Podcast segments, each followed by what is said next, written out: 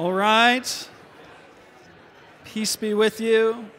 Peace be with you. If you want to head back to your seat, grab your Bible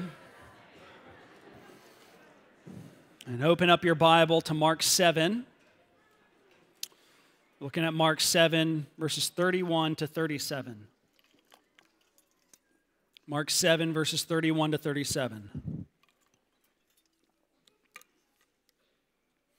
If you're a guest with us, welcome.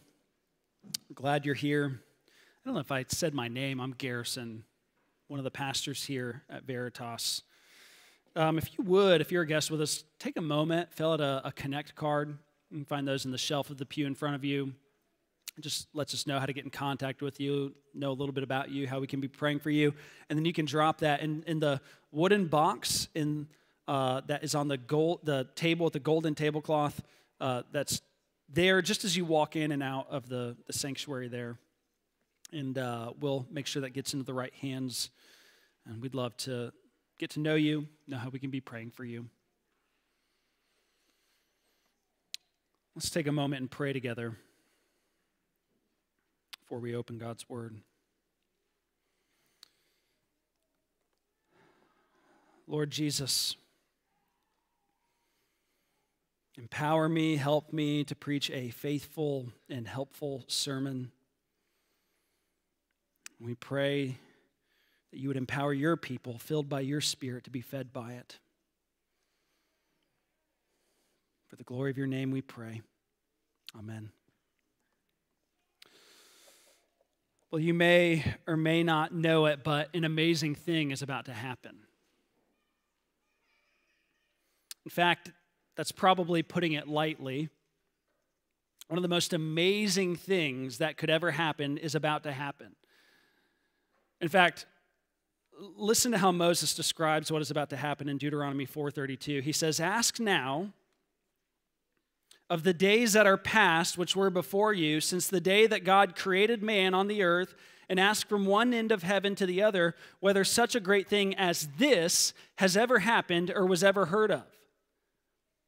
In other words, ask whether something this amazing has ever happened all across the world from the beginning of the world till today. The implication being nothing this amazing has ever happened. And you go, well, what on earth is it? What's so amazing? Listen to this. Here's what Moses says Did any people ever hear the voice of a God speaking out of the midst of the fire as you have heard and still live? You want to know what's so amazing? God has spoken to his people. And what is about to happen right now is that we are going to hear him. These words that I'm about to read to you are the very words of God. So let's stand together. Let's listen with reverence and joy to the word of our God. In Mark 7 31 to 37. Then he returned from the region of Tyre and went through Sidon to the Sea of Galilee in the region of the Decapolis. And they brought to him a man who was deaf and had a speech impediment, and they begged him to lay his hand on him. And taking him aside from the crowd privately, he put his fingers into his ears, and after spitting, touched his tongue and looked to heaven, and looking up to heaven, he sighed and said to him, Ephphatha, that is, be opened. And his ears were opened, his tongue was released, and he spoke plainly. And Jesus charged them to tell no one, but the more he charged them, the more zealously they proclaimed it, and they were astonished beyond measure, saying, He has done all things well. He even makes the deaf hear and the mute speak. This is the word of the Lord. Thanks be to God. You can be seated. Well, last week we left off with Jesus in the Gentile region of Tyre and Sidon. And there he was approached by a Gentile Syrophoenician woman with a daughter under demonic oppression. And Jesus delivered this young girl and answered this woman's prayer. And here this morning, we find Jesus exiting that region, heading over to a largely Gentile region, the region of the Decapolis. This is another largely Gentile region. The Decapolis was a region of, of 10 cities. Deca, this is a Greek word for 10, and then polis, the Greek word for city. And if Tyre and Sidon was, was um, trying to do it backwards, northwest of Galilee and the Sea of Galilee. Then Jesus has come down and then gone east of Galilee and of the Sea of Galilee, maybe even southeast a little bit. And if you're on your game, you realize that we've been here before. We've been to the Decapolis in our series in Mark's Gospel so far. Jesus and his disciples came to the Decapolis back in Mark 5, and there Jesus was met by a man who was indwelled by a legion of demons. And Jesus cast those demons out of the man and delivered him from the chains of spiritual darkness and oppression, and he set him free into his right mind. And then Jesus sent him to go tell his families and, and friends and neighbors all about what the Lord had done for him. And that story concluded with Mark saying, And he went away and began to proclaim in the Decapolis how much Jesus had done for him, and everyone marveled. Well, now Jesus is back in the Decapolis. And apparently, this man has been busy. Because when people hear of Jesus' arrival, a crowd comes out to see him. And not only do they come out to see him, but verse 32 says that they brought to him a man who was deaf and had a speech impediment, and they begged him to lay his hand on him. So this man is deaf. He can't hear anything. And his deafness is so severe that it's even affecting his ability to speak. And so they thought, when they heard that Jesus had come to town, if, if Jesus was able to deliver the demoniac, well, maybe, perhaps he can heal this man too. So let's bring him to Jesus. Now, when they bring him to Jesus, Jesus takes him aside from the crowd, away from all the, the commotion and ruckus. And, and it says that Jesus put his fingers in his ears and after spitting touched his tongue and looking up to heaven he sighed and said to him ephphatha that is be opened. Now, those seem to be some rather peculiar actions to us don't they? I mean in just the previous passage, Jesus merely gave a word that someone's daughter would be delivered, and she was. And yet, here he's he's sticking his fingers in a man's ears and, and spitting and touching his tongue. What's with all this? Well, you've got to think about this from the perspective of this man. He can't hear anything. He's incapable of verbal communication. So here, Jesus is, is speaking to this man in a language he can understand. He's, he's using sign language, so to speak. Sinclair Ferguson explains, he says, the, the fingers placed in the ears and then removed meant, I'm going to remove the blockage from your hearing. The spitting and touching of the man's tongue meant, I'm going to remove the blockage in your mouth.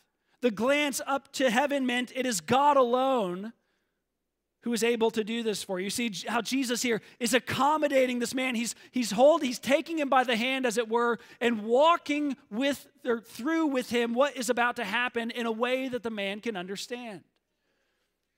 And then he sighed. What an odd detail for Mark to add. Why would Mark include that? Well, this verse is it's cited in B.B. Warfield's wonderful essay, The Emotional Life of Our Lord, which I recommend you reading. You can find a free PDF of it online, I'm sure. And, and Warfield cites this sighing of Jesus because it shows that he, he looked upon this man with compassion. He saw the, the ravages of sin on this post Genesis 3 world and, and, and the ravages of sin on this man, and it broke his heart and it moved him with pity and compassion. This man's suffering and all our suffering weighed heavily on his heart. But his compassion didn't remain in his heart alone. It moved him to action. And so he spoke the first word this man has ever heard in his life Ephphatha. Ephphatha. It's an Aramaic word, I know it's PH, PH. Just think of it as if it's like two F's together and pronounce it as such. Ephphatha. Mark tells us what it means it means be opened.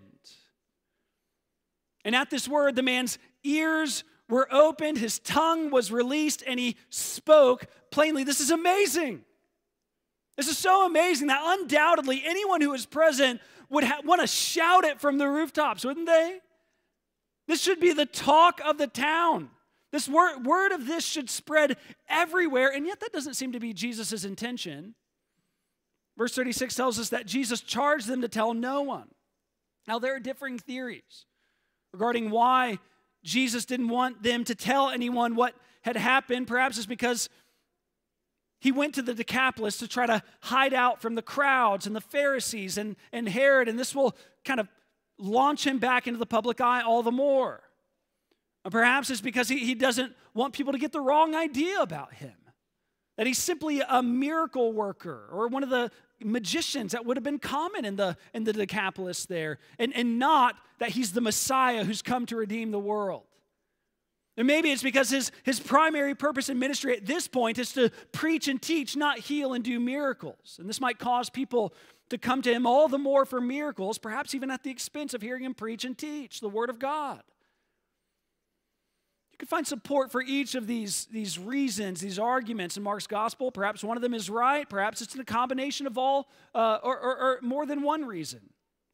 But they don't listen. Verse 36 goes on the more he charged them, the more zealously they proclaimed it. And maybe I shouldn't say this, I don't know. I'd say if there was ever an example of disobedience that was understandable, this would be it, wouldn't it? Jesus is, is telling them to be quiet, but they can't help themselves. They're so amazed, they've got to proclaim what they've heard.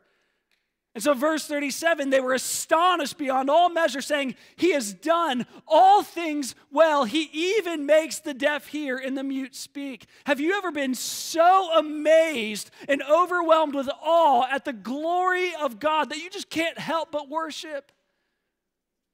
This past Sunday, I was up in, in Springfield meeting a man who's, who's new to the church. And, and as I was driving home, I, I was coming down Route 4 and I saw the most beautiful sunset.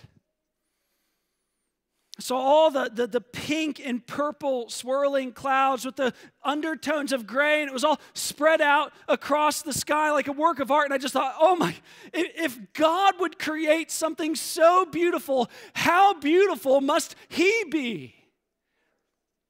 And I was, I was listening to a, a lecture on John Bunyan, as you do, and I turned it off and I started singing for the beauty of the earth and the doxology, and I was enthralled with the glorious beauty and splendor of our God, unable to keep it within. That's what these people experienced. I said, He has done all things well. Perhaps even more literally, we might translate that He has made all things well. Does that sound familiar to you? Sounds familiar to me. That's a clear echo of Genesis 1 when, when God would create and say, Let there be light, and then there would be light, and he would step back and see it is good.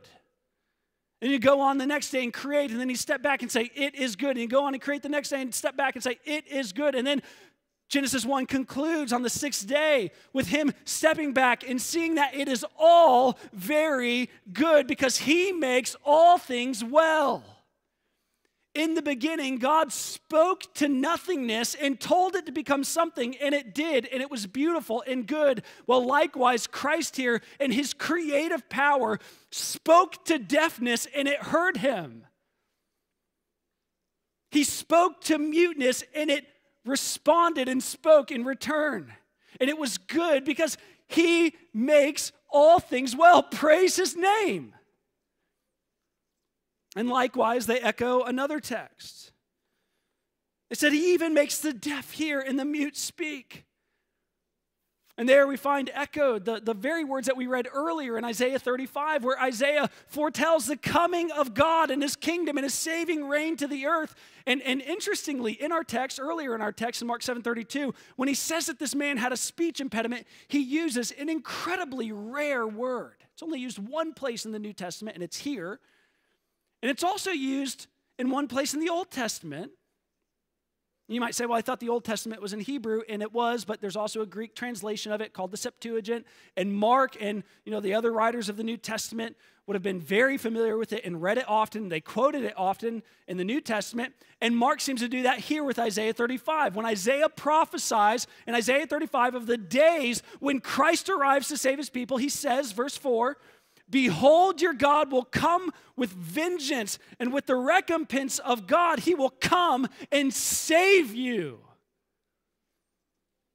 And when that day comes, when God arrives to save his people, verses 5 and 6, then the eyes of the blind shall be opened, and the ears of the deaf unstopped. Then shall the lame man leap like a deer, and the tongue of the mute. That's the word. That's the word. That's the rare word that Mark uses in our text the mute will sing for joy. Well, that's what happens here. Mark picks this up in the praises of this people. And he shows us that this day has come. The kingdom has arrived. God has come to save his people, to right all wrongs, to reverse the curse that lays upon the creation and upon us since Genesis 3.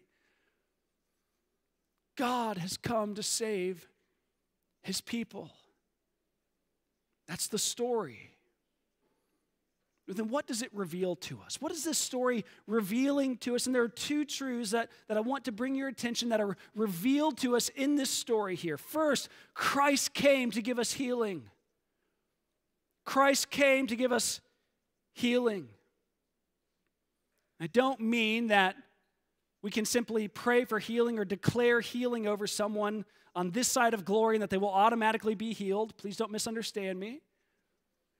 But as we just saw, eyes and ears being opened, the lame leaping like Simone Biles, the mute singing for joy, these are signs of the arrival of the Messiah and the saving reign of God. God has come to his people to remake us, to bring the new creation, to undo the curse of sin in this world, to make the created order into what it was meant to be, and to make people, us, his people, into what we were meant to be. And these healings that we see here and that we've been seeing in Mark all along are signs of this reality. The theologian, Jurgen Moltmann, it's not a theologian I'd recommend reading. But a broken clock is still right twice a day, is it not? Well, Moltmann once wrote something so insightful about the miracles in the earthly ministry of Jesus. He said, When Jesus expels demons and heals the sick, he is driving out of creation the powers of destruction, and he is healing and restoring created beings who are hurt and sick. The lordship of God, to which all the healings witness restores creation to health. Jesus' healings are not supernatural miracles in a natural world, they are the only natural thing in a world that is unnatural, demonized, and wounded. You see what Moltmann is getting at? Christ has come to, to recreate creation, so to speak, in order to make it, it what it was ought to be. He's come to heal. Come, that's what he's showing us when he cleanses the leper and delivers the demoniac and raises the dead and lifts the lame. That's what he shows us in his making the deaf hear and the blind see and the mute speak.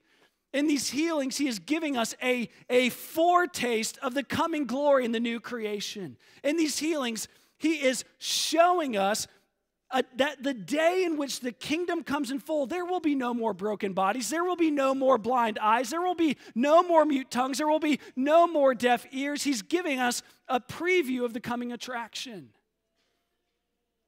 Of course, we see this most keenly and clearly in the greatest of all miracles in the history of redemption, the resurrection of Jesus Christ. Christ came to live the, the perfect life that we should have lived, and he died a sinner's death in our place and thus overcame sin and its curse upon us. And now that sin and its curse are dealt with on the third day, he unleashes the power of the new creation upon this broken world. As Michael Reeves puts it, that old tomb outside of Jerusalem was the womb of the new creation. It is the dawning of all things being made new, of all sad things coming untrue. It was the beginning of, of a new heavens and a new earth. As Paul tells us in 1 Corinthians 15, it was the first fruits of the resurrection of our bodies. In the Apostles' Creed, we not only confess the resurrection of Jesus Christ, we confess the resurrection of our own bodies. It's that resurrection that John tells us of in 1 John 3 2. It says, When we see Christ, we will be made like him.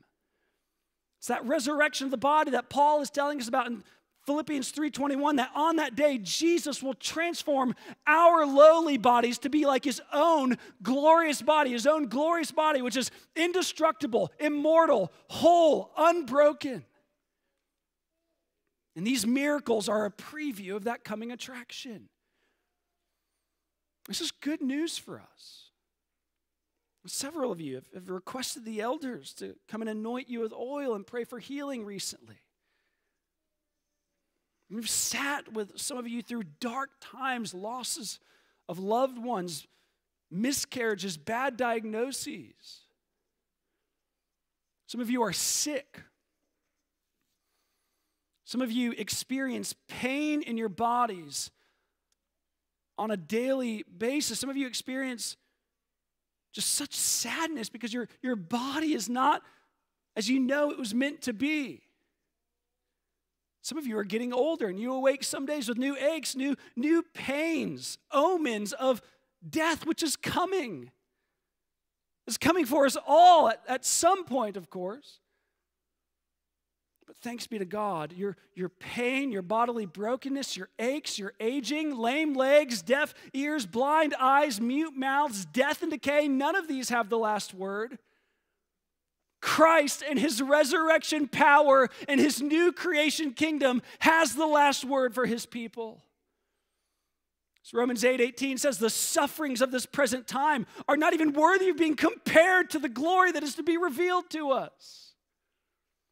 We will be healed. We will be whole. Because Christ has come to give us healing. What a comforting thought. I should not even say it's a thought, it's God's promise. It's a guarantee for his people. One day, in glory, complete healing and wholeness will be ours. And next, Christ came to give us hearing. He came to give us hearing. Friends, we, we have to be alert to what Mark is trying to show us here.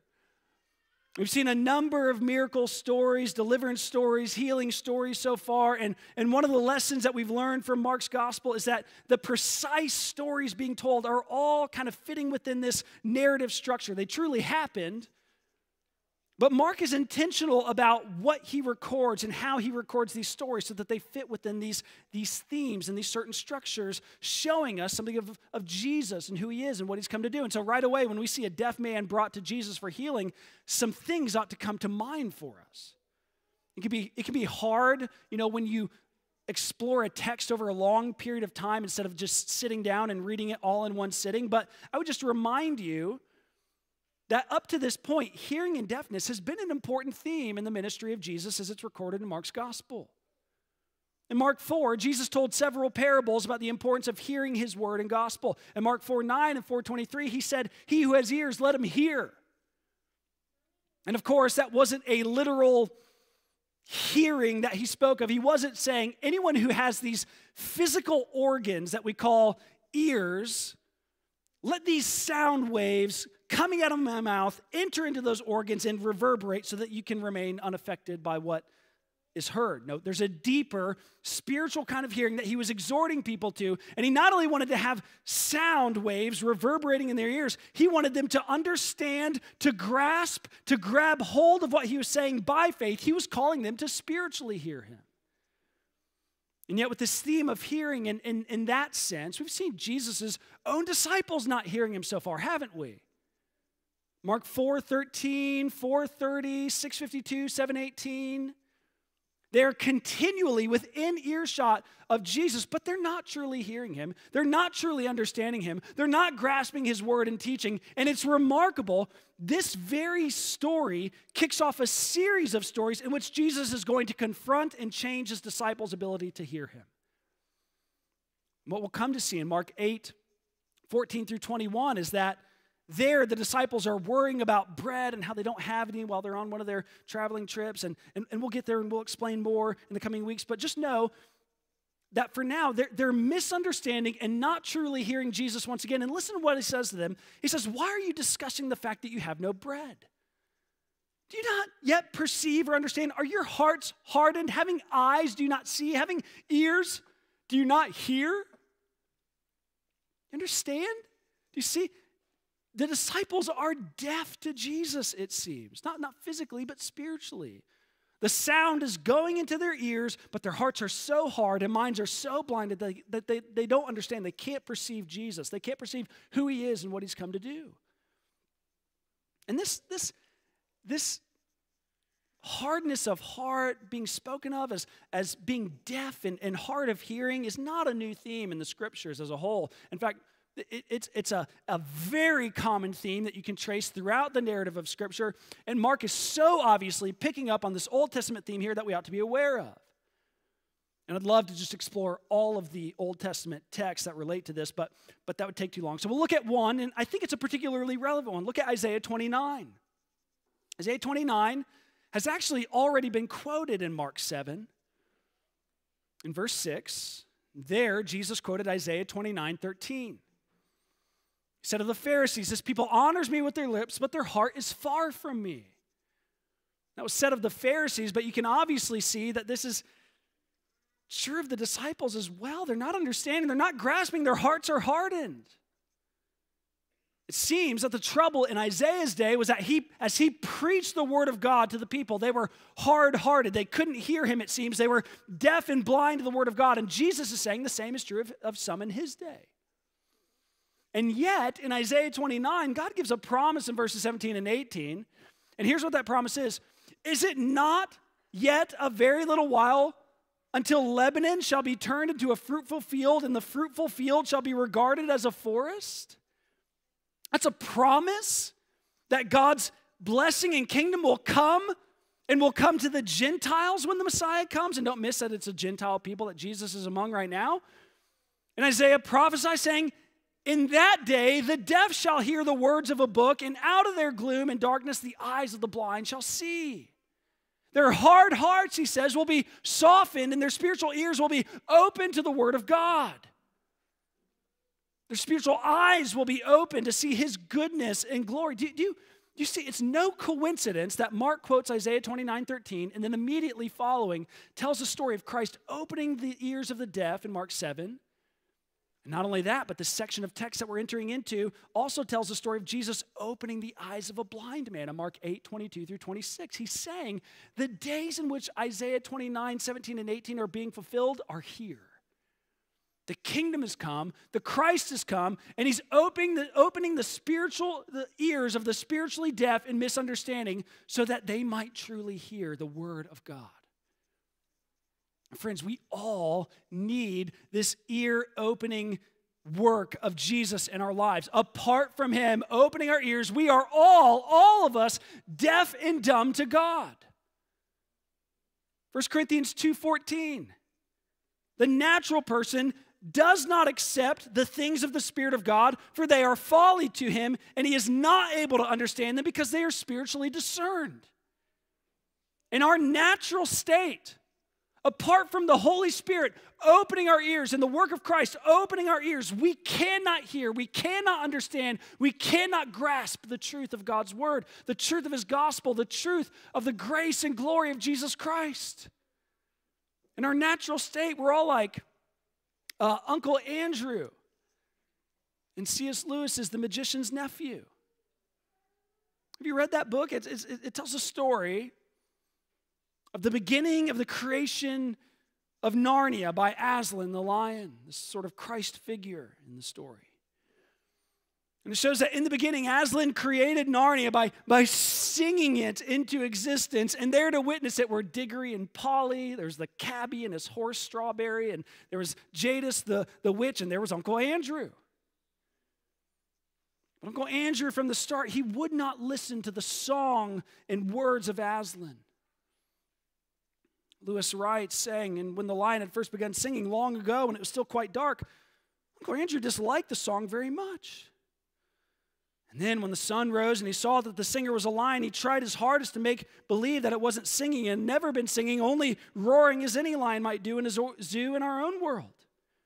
And the longer and more beautiful the lion sang, the harder Uncle Andrew tried to make himself believe that he could hear nothing but roaring. He soon did hear nothing but roaring. Soon he could not have heard anything else, even if he had wanted to. And when at last the lion spoke and said, Narnia, awake, he didn't hear any words, he only heard a snarl. He was deaf to the, to the song and words of Aslan. He could not have heard them even if he had wanted to. And so are we the same in our natural state. In our natural state, the truth of the Word of God is just noise to us.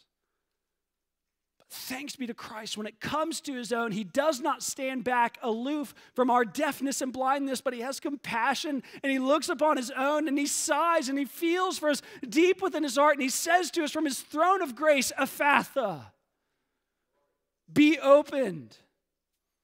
He comes to us in our total deafness, our total inability, and He opens our ears. This passage is teaching what theologians refer to as the effectual call. I looked at the effectual call this time, about, about this time last year. And the effectual call is when the, the sovereign Christ from his throne of grace opens up our ears to truly hear him to truly grasp and believe his gospel, to believe it, to obey it, to be saved by it. And without this effectual call, without Christ taking his word and opening our ears by, to, to hear him by the power of his spirit, we are all deaf and we remain deaf. Perhaps you're here this morning and all of this just sounds like noise to you. you. You might hear what I'm saying, you might hear what Mark's gospel is saying, but you don't care, you don't understand, you don't grasp it. It doesn't make a difference in your life. You're completely numb to it. When I tell you that Christ shed his blood and was crucified and killed on a cross for our sin, so that we might be redeemed and forgiven and set free. And when I tell you, he rose on the third day, triumphing over sin and death and all that ails us, and that he will one day return from his ascended state to judge the living and the dead, and that you must repent and trust him to receive the forgiveness of sins.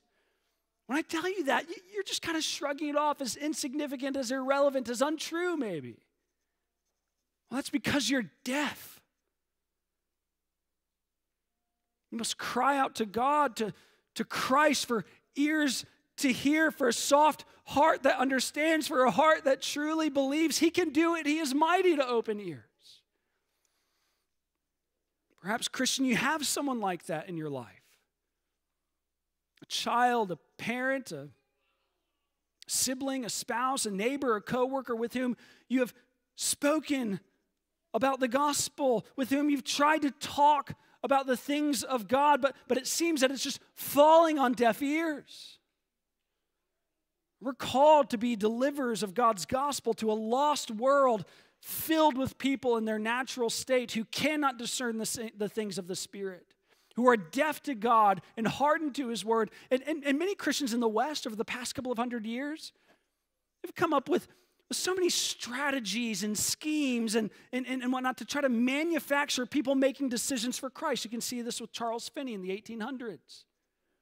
You see it today with seeker sensitive methods and, and strategies and all sorts of evangelistic tactics that are more and more popularized. And texts like this ought to remind us this morning that you can't manufacture someone turning to Christ in repentance. Only God can open the ears of the deaf and the eyes of the blind.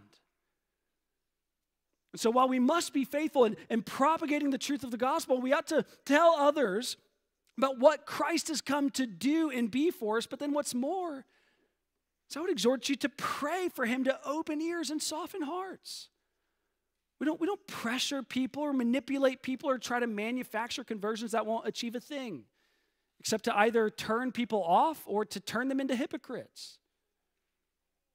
Instead, we must simply communicate the gospel, pray for Christ to open ears, and be patient.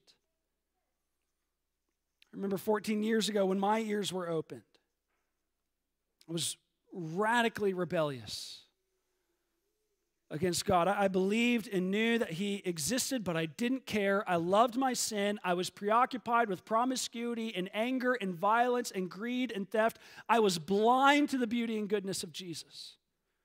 I was deaf to the, to the warnings and admonitions and invitations of my family and those around me who loved Jesus and who wanted me to know Jesus. I had a heart of stone that didn't understand, that didn't seek God, that wanted nothing to do with Him. And then all of a sudden, summer of 2008, it was like light shone into a pitch black room.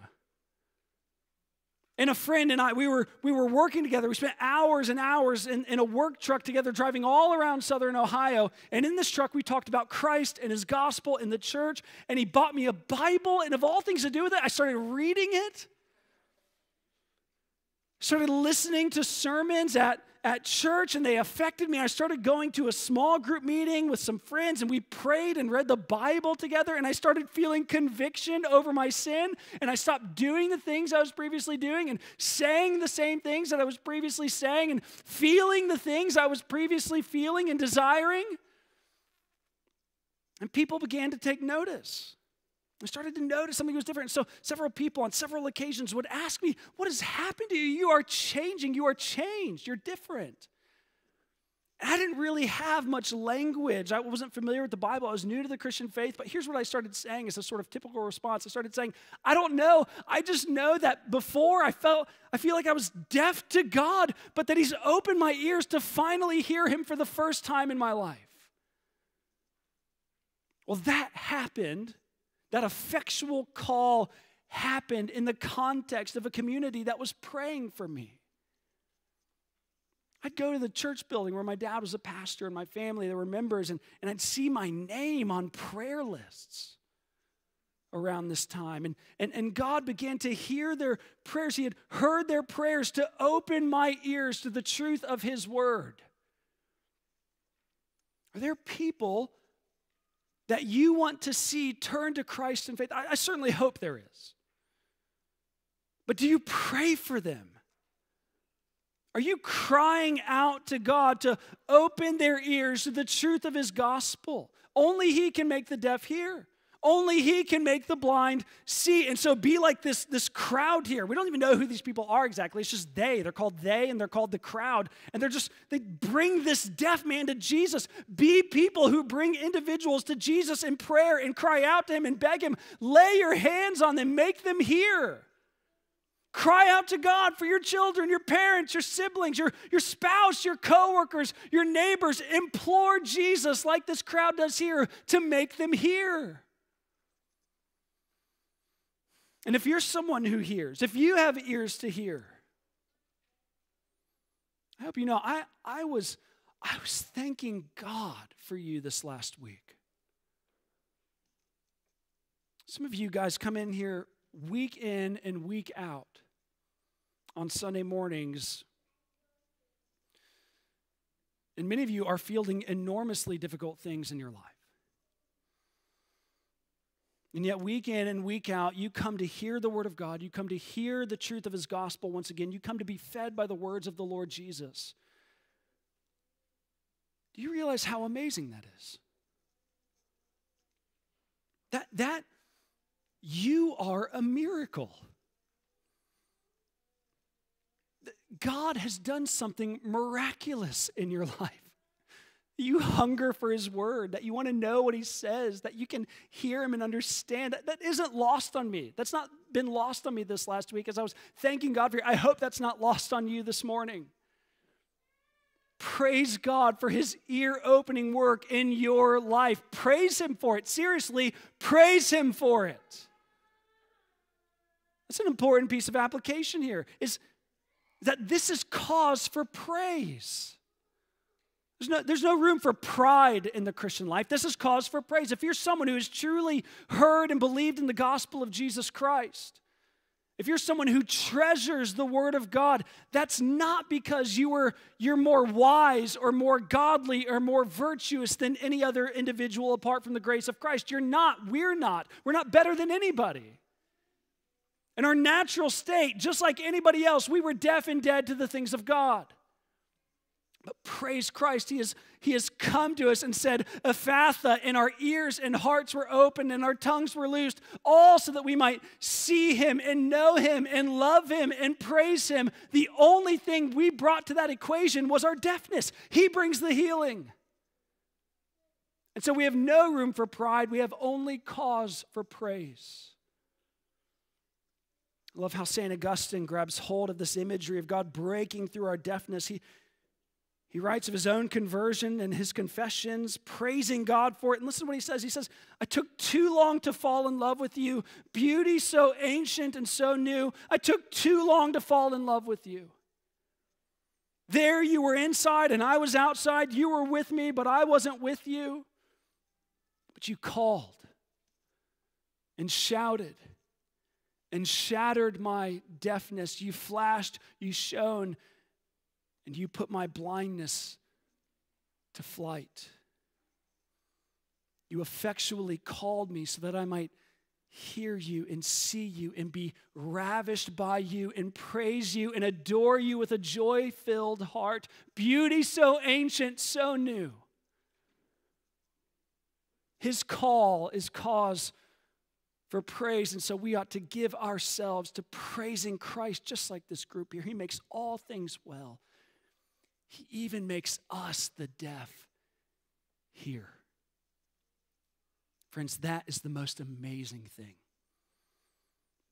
Ask now of the days that are past, which were before you, since the day that God created man on the earth, and ask from one end of heaven to the other whether such a great thing as this has ever happened or was ever heard of. Let's pray.